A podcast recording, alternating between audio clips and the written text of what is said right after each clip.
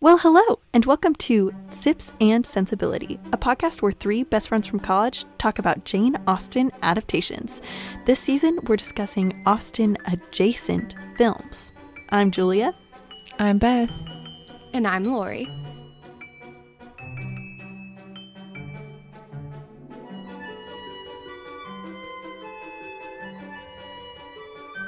Today, we're discussing Becoming Jane.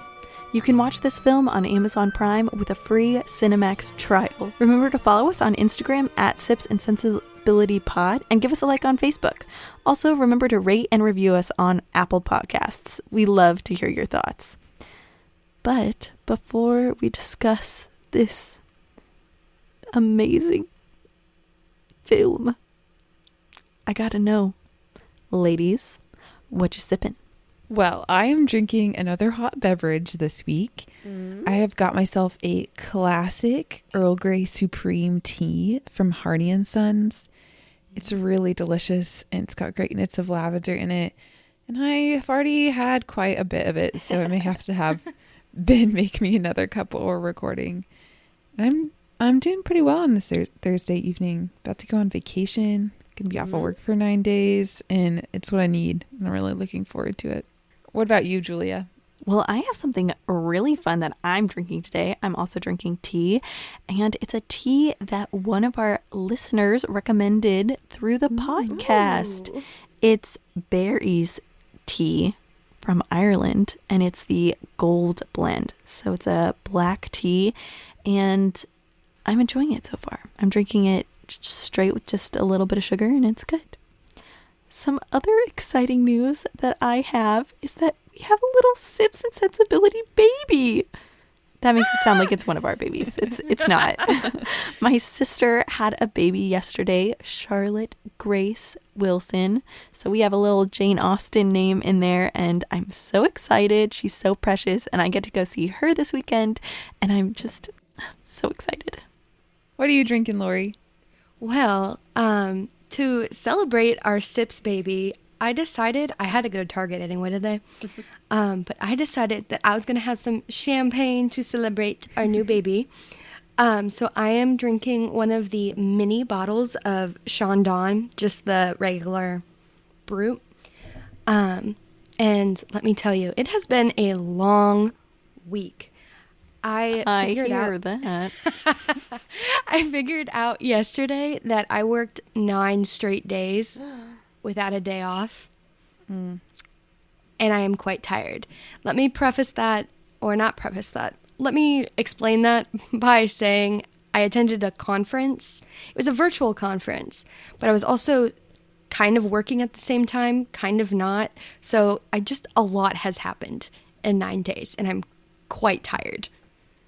Also, I'm just so excited to tell Charlotte when she's older that the day after she was born, my friends were popping bottles to celebrate little Charlie Grace. That'll be so fun.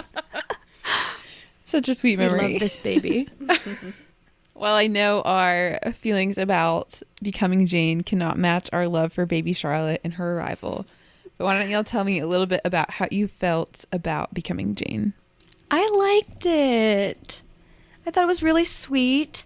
Mm. Um, I almost cried a little bit. I know we did receive a very teary Snapchat from one of our uh, other co-hosts. Um, but yeah, I I almost cried there at one point, and I was like, no, no, I must hold it in. So I just, oh gosh, I love this movie. I think this was your first time, Lori, right? Yeah. Yeah, I think it was my second or third time, I believe. And the first time that I saw this movie, I did not know how it was going to end. This time I did, but it still hit me just as hard. This movie's just so beautiful and so emotional. And as Lori alluded to, at the end of the movie, I was just weeping tears just in a constant flow down my face. And I was watching this movie with my husband, and he, he turned to me because the credits have been rolling for like two minutes and I hadn't said anything. And he just like looked down and he was like, Oh my gosh, you're crying. He's like, I didn't know because you weren't making any noise. And I was just sitting there with the tears flowing. So I sent the girls a, a little video to show them how very Marianne of me. dripping. Yeah, I watched this with Ben, and I have seen it several times before. I have the DVD. I think I have like two copies of the DVD, but the first time I watched it was right when it came out, and I remember being devastated. Mm-hmm. We'll talk about why, but I just sobbed and sobbed, and so I really liked watching it through Ben's eyes as he as it hit the emotional notes and like things kept happening. Because this is a really sad movie. It doesn't yeah. have a great like a happy ending by any means. So as it hit those emotional notes, I liked watching his reactions a lot. It's funny. I feel like this is one of the few movies that reaches the level of sadness that I felt when I watched Titanic for the first time. yes. That movie. Yeah. Oh gosh.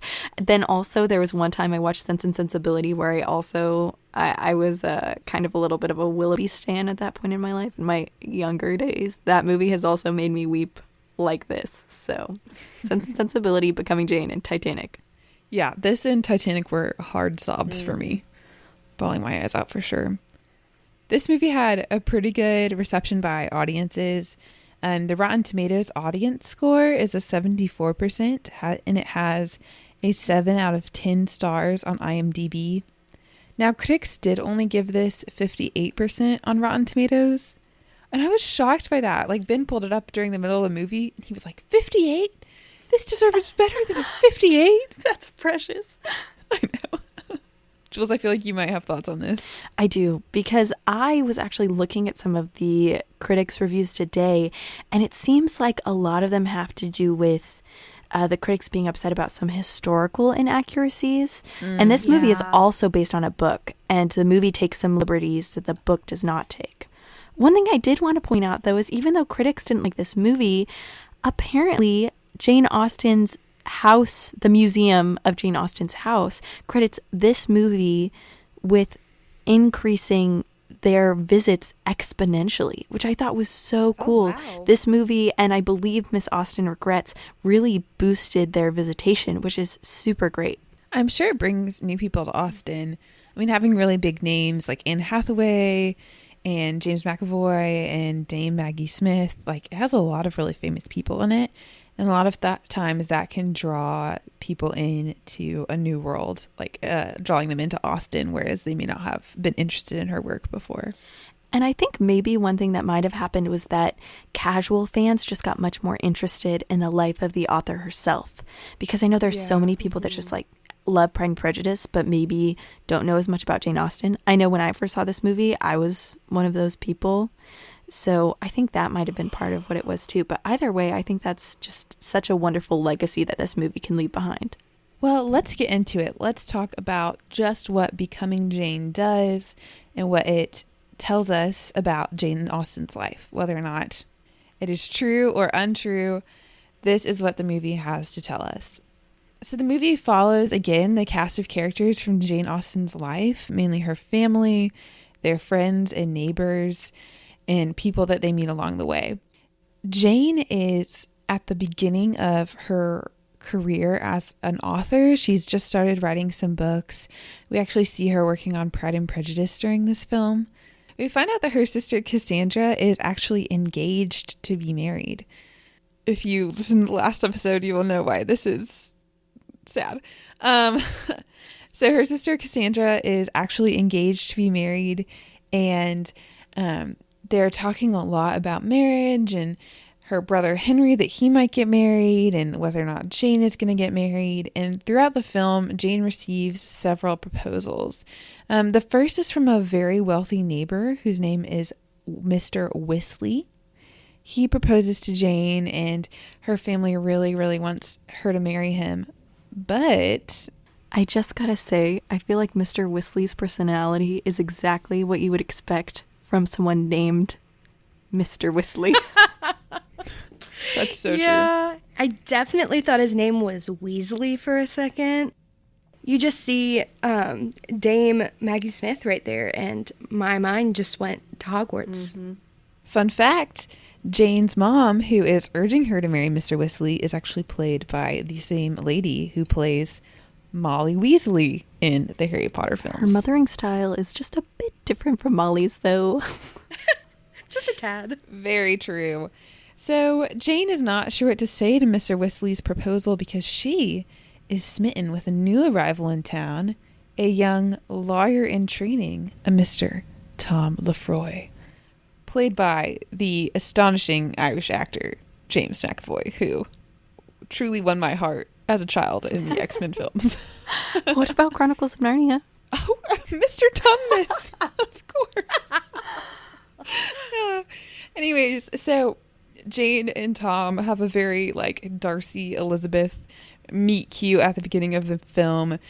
They kind of have like the enemies to lovers storyline. They have a lot of time together and eventually they kind of develop feelings for each other. I shouldn't say they kind of. They super develop feelings for each other and eventually they admit one night that they are in love. And it's so cute. Which super fun fact, I can't remember if it's the director or the screenwriter. It's one of the two. Um, has stated that he believes Pride and Prejudice was based on this relationship. Like Jane concocted this novel based on her and Tom's relationship. I have some fun evidence to state later on in the episode about that fun fact, Lori. Well, Tom and Jane kiss very passionately. They admit their love to one another and they decide that they're going to pursue this relationship even though they are both dirt poor. so, what do they do? Tom decides that the best course of action is to introduce Jane to his uncle, who is his benefactor. He's a high court judge, and he wants Jane to try and win the affection or just the like Approval. yeah, win the approval of his uncle. So they go there along with um, her brother Henry and another family friend, their cousin as well, to try and win his approval. Well, unfortunately, a letter arrives that spoils the news before Tom has a chance to tell his uncle, and things go very, very poorly. They get cast out of the house, and Tom is told explicitly not to marry her. It is not going to be good for him if he does. The uncle will not support him. He'll be like abandoning his family. It's a whole dramatic and sad time. And in addition to this, he is the judge or lawyer who's training Tom. So not only will he be cut off from his uncle, he'll also be cut off from the prospect to have a job and make money. So it's really bad. Yeah, and he pays Tom's allowance, which allows Tom to support his family. So it really is a huge deal that his uncle does not approve of him marrying the witty author, Jane Austen. Well, Jane and her brother and their cousin return home, and she's really sad. It's just like not a good time.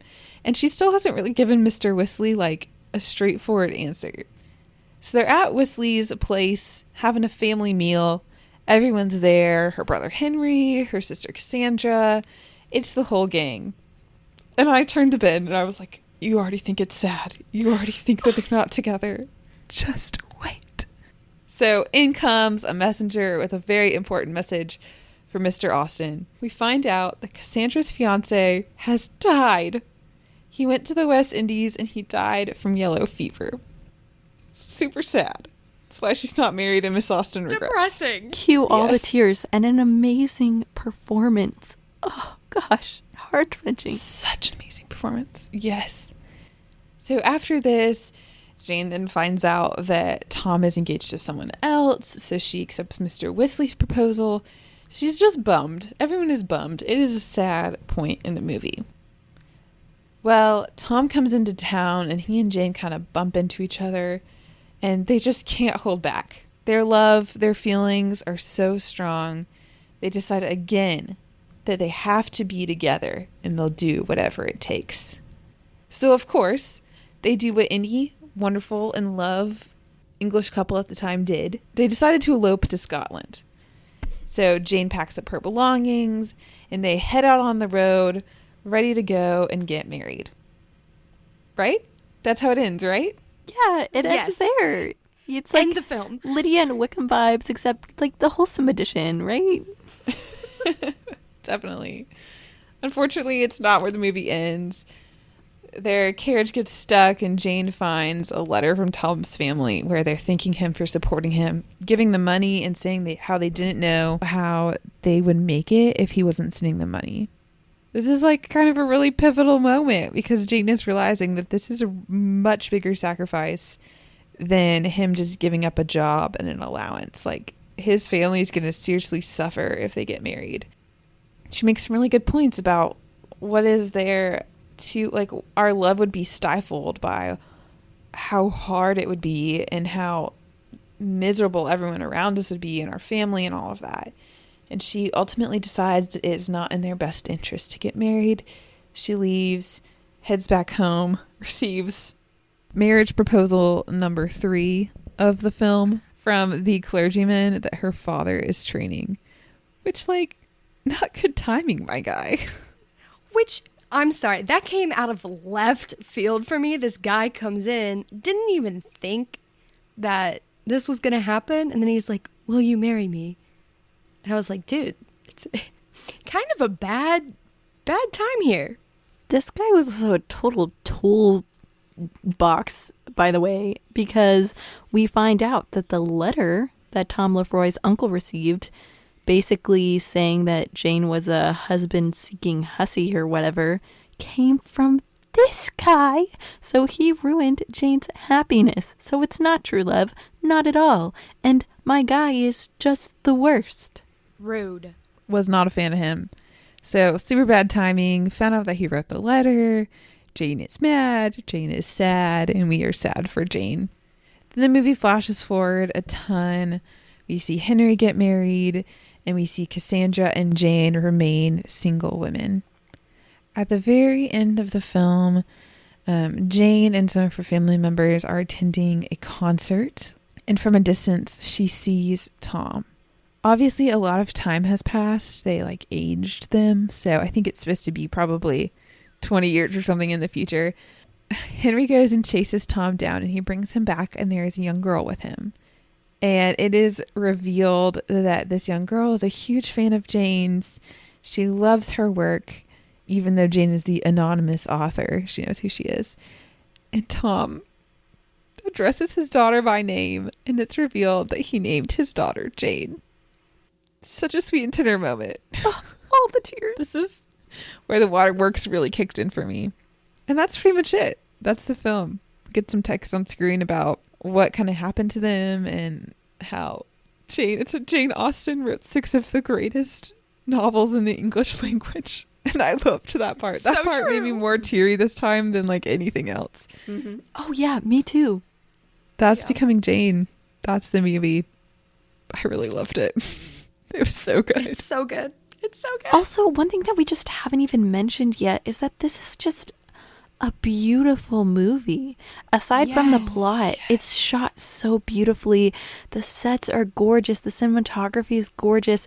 There's this one scene where something sad's happening. You flash on sad Jane, and then it kind of like zooms out and refocuses onto like a window pane with rain hitting it. The songs are beautiful. You have these great orchestral pieces. Like, oh gosh, it's just so beautiful. I was really surprised that it didn't really win any like super notable awards, honestly. There's this really cool moment right after Jane and Tom meet where Tom has basically been exiled to go take a walk in the woods.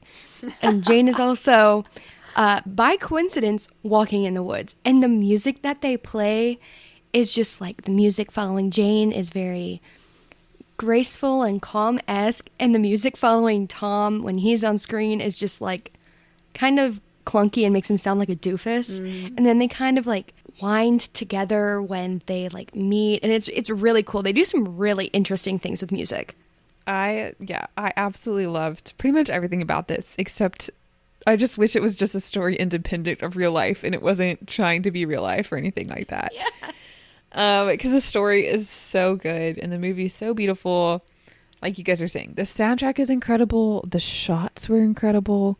Some of the like choices that they made um specifically in the scene where Cassandra finds out that her fiance has died the shot choices they made there, I was just like stunned by. I really loved it. And the camera movement and the cuts between scenes, it just all worked together really, really well. And besides the fact that this story wise is so similar to Pride and Prejudice, it really did remind me of the 2005 Prejudice. There was such great attention to detail and it was so aesthetically pleasing. It was just so beautiful in a way that I was really disappointed by the Miss Austen Regrets film, how that was handled. Um, I loved it. I mean, it felt like it could be an Austen novel to me. I definitely got 2005 Pride and Prejudice vibes, like very strong.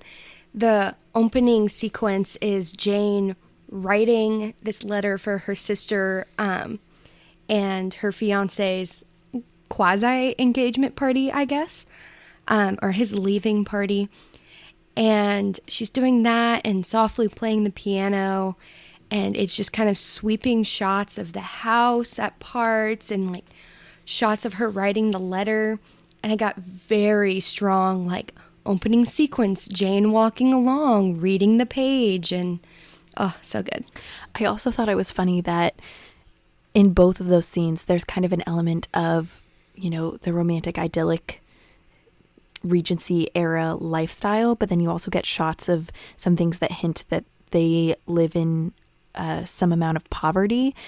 And in both, you kind of see like the farm surrounding and like the mud and the dirt or whatever. And in both scenes, I don't remember if it's in the opening sequence, but there's like a very controversial scene in the 2005 Pride and Prejudice where a pig walks through the house and you just see like the pig's butt and people hate it.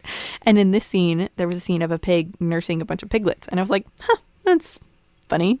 Like, um, Reality. yeah. But that was just a little a little side note. I also wanted to mention I haven't seen this, but I read that the first kiss between Jane and Lefro- Lefroy is possibly very intentionally mirroring a kiss between Darcy and Elizabeth in the 95 PNP, which I haven't seen, so I can't speak to that, but I thought that was interesting for those of you who have seen that. I would need a refresher, but I would believe it. Mm-hmm. Mm-hmm. Well, Julia, do you want to tell us all about the characters? I mean, I already kind of spoiled who I like and who mm. plays who, but I still want to hear more about them. Beth, absolutely, I do. So, our dear Jane is played by the one and only Anne Hathaway, who I learned recently is actually very controversial. Apparently, a lot of you guys don't like her, but I am People don't like her. and I love her. like I really don't like her, but I love Anne Hathaway. I grew up with Princess Diaries, so she's an icon to me. Mm. Anne plays our dear Jane, and Beth pretty much outlined her story, but one a couple of notes that are just really interesting. This movie is similar, like Miss Austen regrets, to Shakespeare in Love in that you get to see possibly some of the inspiration for her novels. This movie, I feel like, really specifically does focus on Pride and Prejudice, and I loved getting to see that. So we kind of get a journey into the beginning stages of Jane's writing and maybe her her inspiration. We also see a little bit of her um, relationship with her brother Henry, who appears in this film, but he's at a much younger age than he was in Miss Austen Regrets, and um, Henry's relationship with his cousin Eliza, who is a French countess whose husband was killed in the French Revolution, which is interesting. Madame La Guillotine. Yes, that's how she keeps referring to it. But aside from Jane's inspiration for Pride and Prejudice, we also get to see her relationship with Tom Lefroy. And one thing that I thought was really cool was seeing how Tom influenced her writing. Because one thing that happens in this film is that the first time, the way the Darcy and Elizabeth esque Jane and Tom interaction happens is that Jane is reading to her family aloud, which she did in real life quite often. And Tom comes in and like is bored to death. And Jane gets really offended.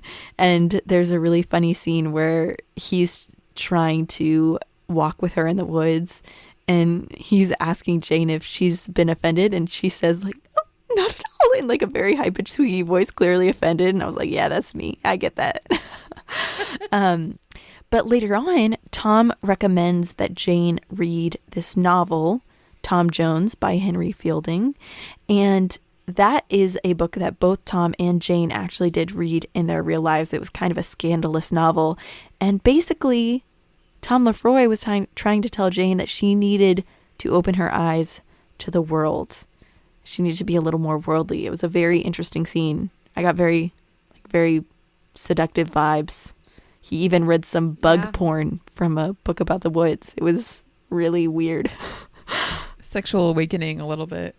It okay, you guys, just as a tangent, this reminded me of an SNL skit about how from SNL. Just don't watch it; it's horrible.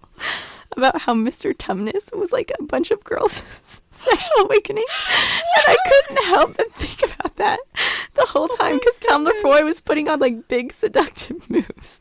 But anyway, so that's the story of Anne Hathaway's Jane Austen. It doesn't end there. We know how it ends. But what do you guys think of Anne Hathaway's Jane? I have such a strong opinion about this. Number one, I really, really like Anne Hathaway. Look, has she made some bad choices recently? Yes. Witches, hustlers, or the hustle, whatever that was. Um, there have been some mistakes. But let me tell you, there have also been great triumphs. We have The Princess Diaries, we have Ella Enchanted, we have uh The Dark Knight Rises. Freaking Les Mis. all all incredible movies. Well, I'm getting there because number 3, no one can make me cry like Anne Hathaway. We've got this movie, we've got Les Mis, and we've got One Day. One Day is a movie that will get you. Devastating. You will cry so hard. Lori, you should never watch it. It will break you. No, I won't. I refuse. it's so good. Um yeah, I'm a big, big Anne Hathaway stan. And when I found out people didn't like her, I was very perplexed. Anyways, I love her. I thought she was like the most perfect Jane Austen. Just the way that she looks is so fitting to me. I thought she did a really good job of playing her. And did I feel a little bit like I was watching her character from Princess Diaries? yes, I did. But I still loved it. And I really loved the story of Jane. I'm just trying to ignore in my mind that it's not probably that much of real life. I don't actually know. I'm putting that aside for now and just committing to loving Anne and loving this performance. I really do just feel so similar to you, Beth, which I feel like came out in what I was saying earlier. But if I'm being fair and honest, I will say that the the single place where I felt like Anne fell a little short, a little, was in her accent. It was not the best British accent, especially because I know that she could have done better. Because in Les Mis, her accent is, well, she's supposed to be French, but her British accent is better than it was in this movie. I think uh, an accent can be hard for some people. To be fair, all of the Les Mis actors pretended to do French accents, so I mean British. All of the Les Mis actors pretended to do British accents. So I loved this portrayal of Jane. I felt more of her wit. I liked this younger version more than what we saw last week. Mm. And I think this movie kind of sets you up to see how her personality might have changed a little bit into that movie. But even at the end, I feel like we saw a different Jane than what we saw last week. I loved her. I also felt like this version of Jane balanced really well the practical with the flirty because she was known to be kind of like a flirty, upbeat person, and I liked the balance that they had here. Yeah, and funny, funny little note that I wrote down um, that her cousin says, which her cousin in real life was also one of her best friends, and cousin in the film says, "Flirting is a women's trade, and it must be exercised well, or like, or it must be practiced or something." Um, but yeah, I definitely agree with you, Julia, that this Jane felt much more balanced. She was flirty and witty in the right amounts, while also like you can feel the pain of her practicality while it not being overbearing. Like you can see the devastation when she realizes neither of us are going to be happy in the end. And you can kind of see in the back of her head her, or at least I did, her thinking about her mother and this fight she had with her mom early on of like poverty just like crushing you and killing you and like ruining love that awkwardly her father overhear overhears and it's like this really painful moment where you realize like her mom it's questionable if he if she loves her father anymore it's it's, it's crushing this whole movie is Because she's kind like, of we sad. made for love. Yeah. And it was great. But now I'm digging my own potatoes. It's so Yeah. sad. Oh, Like that it is wonderful to marry for love. But if you're marrying for love and there's no money, it's going to be a really big challenge. And just to know that. You saying that reminded me, Lori, there are just so many sexual references in this that oh I Oh my just did not see or I don't remember at all. Mm-hmm. So um, they must have just missed, you know, what, what, 14 years ago when I first watched this. I guess they just went over my head at that point. same. But it's very shocking. that moment in the library when he's reading that passage to her The bug porn. and I was like, yeah, the bug porn. and it gets to the part where he doesn't finish the sentence and then she like says and or something, you know, to like make him keep talking. And then and then he says while staring at her, she gasped in ecstasy. It was just like, okay. Also, I just want to clarify for the people who haven't seen the movie. When I say bug porn, I literally mean bug porn. There, he's reading a book that Jane recommended about the wilderness in their part of the country, and it's describing insects. Yeah, I just wanted to clarify. It wasn't just, like I literally meant what I said. And it's a historical book. So let's talk about the perpetrator of that reading, Mr. Tom Lefroy, who is played by James McAvoy, the Scottish legend. He plays Mr. Tumnus in the Chronicles of Narnia. He plays the guy in X Men who has the mind powers, the guy. Dr. X. Savior? Sorry. he plays that guy in Split. I'm sorry. that guy in remember any of his his characters' names. That's okay. I feel like he he speaks for himself. If if you don't Yeah. know him as Mr. Tumnus, then honestly, like You you, you might not know him. He plays Dennis in Split, which is just a terrifying movie that I watched by myself when I was in London one time. Just don't don't do that. I don't know. I don't know. Anyway, James McAvoy plays our Tom Lefroy, who he's Jane's love interest in the film. He's shown to be a little bit of a rapscallion from the way this film portrays him. The movie basically starts with him boxing at a what I assume is a brothel. And Yeah. he's good friends with Jane's brother Henry. Um, his uncle, the lawyer, sends him to the country as a punishment because he's been late to his law lessons one too many time. And as we mentioned, Tom gives off kind of a snooty impression. He thinks the country's beneath him, very Darcy esque. And that just really rubs Jane the wrong way until he calls her out by saying that he can tell, yeah, I don't love the country, but you think you're better than everyone here too. And that's when he really gets her. It was it was very Darcy and Elizabeth. Um, so as we've mentioned, Tom Lefroy tries to educate Jane a bit on the ways of the world, and they have their little flirty relationship. He commits to trying to get Jane uh, to please her uncle so they can get married. Eventually, he comes back and wants to marry Jane despite his uncle's disapproval. They try to run off together and elope, and eventually he marries someone else and has a daughter that he names Jane. So, what did you guys think of James McAvoy's portrayal of Tom? James McAvoy did a really good job. He was so great as his character. Such the like perfect like bad boy Oh, but yes. good guy kind of vibe. Um Julia, I think you really did him a disservice though because the movies that you stated just were not they weren't correct. I think that more people might know him as um Gnomeo in Sherlock Gnomes. Or potentially the UPS guy in the Muppets movie. Oh my gosh. but but really like I feel like his most famous role is actually like he was the main character in Atonement, which is Yeah. Oh, super famous film that also stars our girl Keira Knightley.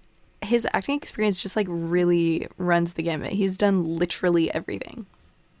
Yes, 100%. Anyways, really like him. Think he did a good job. On that note, I also feel like we should warn the audience that there are male butts briefly in this movie as well. That was such a big deal when I watched this movie. out of nowhere. when I watched this movie when I was like, I don't know, 14 years ago, whenever that was. I remember my mom was like, there's nudity in this film. like, are you going to be able to watch it? And that scene came on and I was like, oh my gosh. It's I'm male pretty butts. sure that's why it was rated PG, mm-hmm. is because there's butts. Yep. And I was deeply concerned for a brief moment that um, they were going to turn around j- while jumping in the water. Oh. And I was like, oh, oh, okay, looking away from the screen. Yeah. That part was weird, but I guess it was just like, to, again, the sexual awakening part. Like that, I feel like it just solidified that for Jane. Yeah. Anyways, I've said a lot about Tom. Lori, what did you think? I loved him. Okay, it was definitely very bad boy. You got him boxing in a brothel to open up this movie, That's which so true. I forgot about that. is wildly reminiscent of the Robert Downey Jr. Sherlock movie where Sherlock's boxing. Um, that just like came to me. Love that film also. Highly recommend. Um, but loved his acting. Um, obviously, I think uh, our best author and historian here is going to educate us a little more, maybe on his life in a second. But I felt he was a really great character. You could see his personality not change but evolve throughout the film, and I thought it was very well. I thought it was very clear that he definitely liked Jane and then loved Jane and then was desperate to marry Jane to the point of he kind of loses his familial priorities Yeah. at a certain point and he's like I don't care I will marry you and Jane kind of has to be that one with you know the practicality to kind of knock him out of it and be like you you have a lot of siblings and a mother that depend solely on you Yes, I agree with you. I totally bought into this love story. I'm not prepared for this, but Julia, tear it apart. Okay, so there was a Tom Lefroy. We mentioned this in the last episode. There was a Tom Lefroy that Jane met right before she wrote First Impressions, aka Pride and Prejudice. Tom Lefroy was studying to be a lawyer under his uncle. He did have a big family that depended on upon him. But the key difference, and y'all, I read this article that really made me upset. It was saying that Jane was basically super flirtatious and that Tom didn't like her and that the woman that he eventually went to marry, he was planning on marrying the whole time, and Jane was just throwing herself at him. And I did not agree with that assessment No. for quite a few reasons. Now, Jane does mention Tom in her letters to Cassandra. She talks about how they flirted, they danced at a ball. They, in reality, only spent about two to three months together before Tom had to leave and be removed from his family, the, Ref- the Lefroys in the country. And a lot of times, sometimes she is, you know, kind of being ironic and writing in a way that's common of love stories at the time. But the biggest reason that this article had for saying that Tom didn't like Jane was because in a memoir that a descendant of Tom Lefroy wrote, he was described as a super upstanding citizen and very moral and a super good student. And I was like, well, of course his descendants are going to describe him that way. But we also know from his grandson, I believe, that he said he did love Jane Austen, but it was in a boyish way. So he did confirmed love her.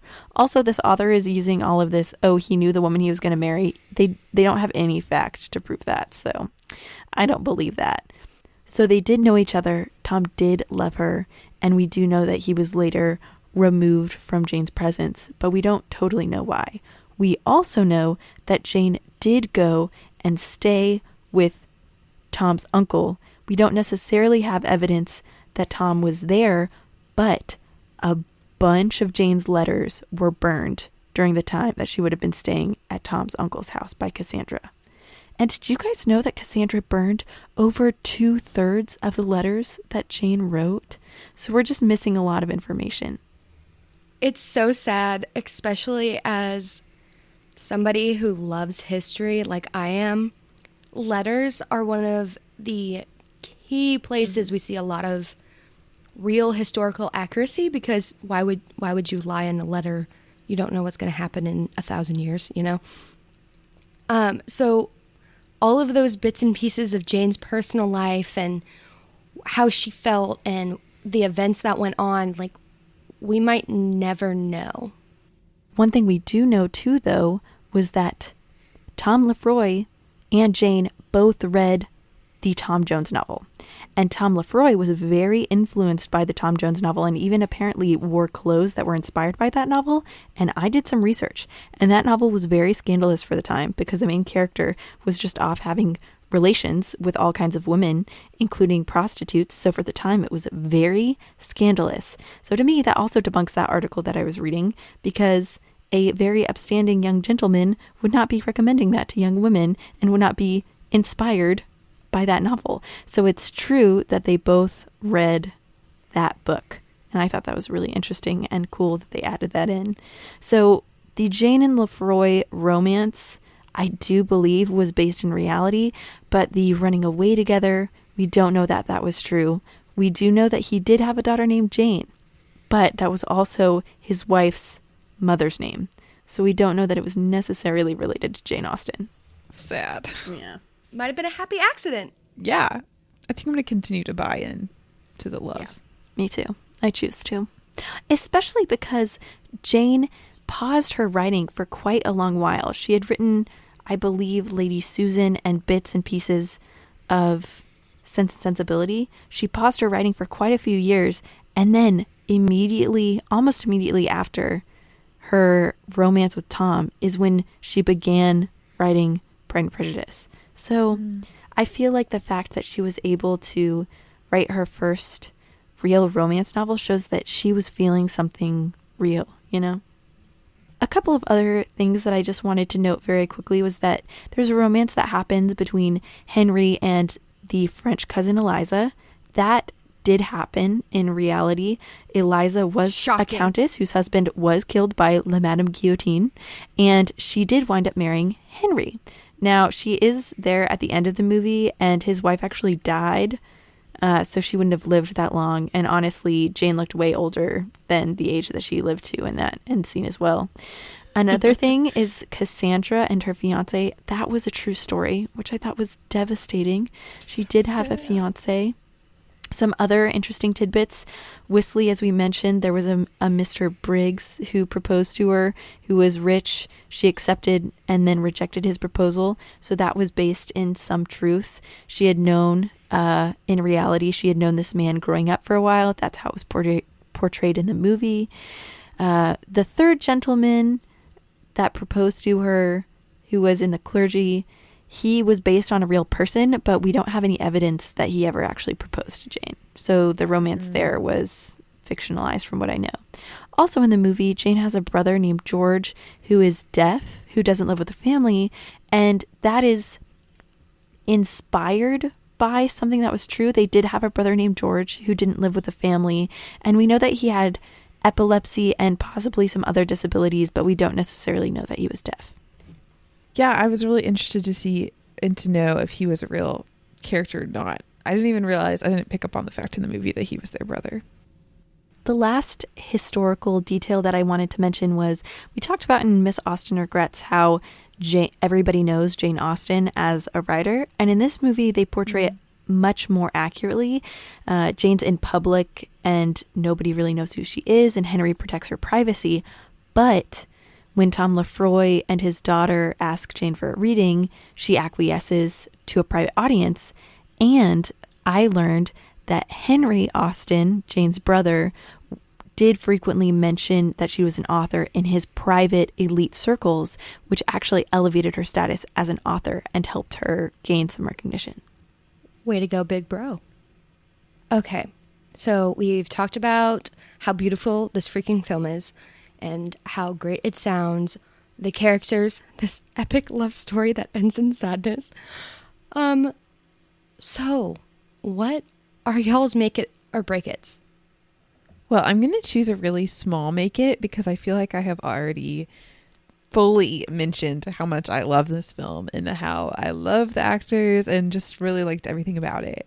So here's my super small make it, and it is that this was so funny. And Julia, maybe you can tell me if this is real or not, but um, I just loved that Jane, when she was writing her letters, was so picky about the word choice and she kept playing around with scissors and then she would cut out the words that she didn't like or the sentences that she didn't like. oh, I thought that was amazing. Um, I don't, I don't even know what my break it is. I really, really liked it. I don't know. It just makes me sad. It makes me sad a lot this the story and real life things just can be sad like that mm-hmm. truly i just really loved it i think that my make it just has to be the chemistry between james mcavoy and anne hathaway i felt like tom and jane mm. just especially towards the second half of the film and during their confession of love oh gosh there's a scene where tom is flirting with Jane during a dance that's like so good. And I loved that. And I love the parallels between Elizabeth and Darcy. So I think just Tom and Jane's chemistry was amazing. I think my break it was I have a little one and a big one. The little one was just that Anne Hathaway's accent did take me out of it a little bit just because it was not great. and I love Anne Hathaway. She did an amazing job. And I would still watch the movie over and over. So it wasn't that big of a deal. But the other one is Beth, just like you mentioned, the big part of the reason that I was weeping was just, you know, I know marriage is not a requirement for happiness, but it just it makes me so sad to think about Jane writing these just beautiful love stories that just bring happy so much happiness and just knowing that she never really you know, got that for herself. Just like, So for my break it, I have two ish. So one is small. It's, you know, this movie makes me so sad. Reality is sad. Beth iterated that. It makes me sad. Um, I appreciate that they kept it true because it's supposed to be true, but you know, the other little thing was how bad the age up makeup is at the very end. Oh my gosh, I forgot it is about that. hilariously bad. Like her brother looks like they went into a costume shop and just like bought a five dollar mustache and sideburns and slapped it and on it's crazy. It. looks so like strange. everything in this movie looks so good, and like I felt like they did a pretty good job of making the women look super great, but not looking like they were too made up. And I was like, what? What is this? It was so weird. They all looked so strange. Except for the cousin Eliza just looked the same mm-hmm. as she did in the rest of the movie. I also didn't understand because Jane's supposed to be 40. Like, she doesn't need to look that old. And she, all, I mean, all they did was give her more hair almost and put it in a way that, like, made her look kind of old and then made the very first few strands kind of gray. Like, yeah. And then like aged up her makeup a They're bit. like, okay, your hair's coarse now. There, we're good. It was it was so weird.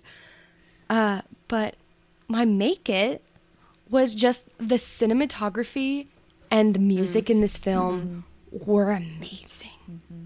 Like honestly, like truly, it was. It's a beautiful film to watch. I feel like we had just gorgeous movies for all the adaptations that we've done so far. You know, like so many pretty Emmas, but the 2020, I'm going to shout out the mm-hmm. 95 Sense and Sensibility. And for Austen adjacent, I feel like this one was like our really beautiful yeah. one, you know? Mm-hmm. Well, Lori, who would you date from this adaptation? So I actually, so I finished the film, funny story, uh, and I jumped on Wikipedia and reread the synopsis of this film just to make sure I understood before making my decision. and then I promptly stared at my computer screen for 10 minutes debating internally with myself. Like there was some like heated debate going on inside my head about like what I was actually going to choose, but in a shocking shocking turn of events, um I think I would date Mr. Wisley. Whoa. Yeah. I love that she It calls was- him a boob. Isn't that what A she keeps boobie? calling him? A boobie. A boobie. Yeah. That's what her dad calls him. yeah. Which, like, okay. I was debating between Tom, Henry, and him. Mm-hmm. Like, the entire time, that's like the three guys going back in my head. I was like, okay, okay, okay. But the thing with Tom and Henry, or they're both rapscallions, right? and I'm thinking of just just using what I know from the film. I was trying not to add any information from outside to like influence myself. And you know what? Mr. Wisley really tried to appease Jane and uh-huh. court her. He said he hated balls and he went to a ball mm-hmm. and proceeded to embarrass himself by stepping on her foot. But you know, he tried. I feel like he was just kind and understanding and patient, and like, yeah, I made fun of him because he's he's a little bit of a wet blanket, but he's kind and understanding and smart, and also he's like very progressive for the time period. Like he's supporting Jane Oh, yeah. writing for a career. Yeah, he totally redeemed himself by the end of the movie.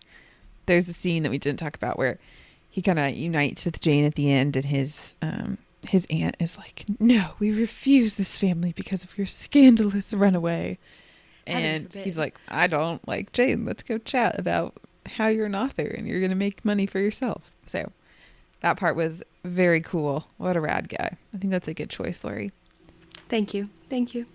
Well, Lori, you told us about your man. Tell us about your drink. Well, it's gone. uh, I can tell you that. It's very good. This these little like mini bottles of champagne are perfect if um, you know you don't want your bubbly to go flat and you need a little tiny celebration, and they're mm-hmm. not too expensive. So truly, truly would recommend. What about you, Jules? I really liked my berries gold tea. It was a really good kind of. I felt like pretty complex black tea, so I enjoyed it. What about you, Beth? My black tea was also delicious. It was really good. This is just a, a classic favorite of mine, the Earl Grey Supreme. I really liked it and I finished it too quickly. I could have gone for another mug. Alrighty, friends. Well, we really enjoyed this season of Austen Adjacent. It's really fun to like, you know, as much as I love talking about the books and stuff, it's been fun to kind of look at this all from a different perspective and see what some influences were and all of that. Um, with the Jane films and then with the like Jane Austen book club and Austen Land films. Um, those were so much fun. And today's discussion was especially great. It was so nice to talk about a movie that we all enjoyed so much. If you want to know more about our thoughts or if you want to suggest a a tea or other beverage for us to try, you should go follow us on Instagram. We are at Sips and Sensibility Pod, or you can like us on Facebook. We are Sips and Sensibility. Also, feel free to head over to Apple Podcasts and give us a five star rating and write us a great review. We would really appreciate that, y'all. It has been an amazing season. It's been kind of refreshing, I'm not going to lie, like taking a step back from our, you know, source material to uh, watch some Jane adjacent films. I know I enjoyed it. It was a nice kind of like summer break breather before hopping back into what we're doing next, which I don't know. Should I give them a slight hint? I think a slight hint is appropriate. A slight hint? Okay. Hmm. Um, there's romance and tea involved. Perfect. so, um, until you see an announcement on Insta or a trailer or something pop up, that's all you're gonna have for now. Let us know what you think we're going to do next, and stay tuned until we let you know when we're coming back. So, until next time, keep on sipping, y'all.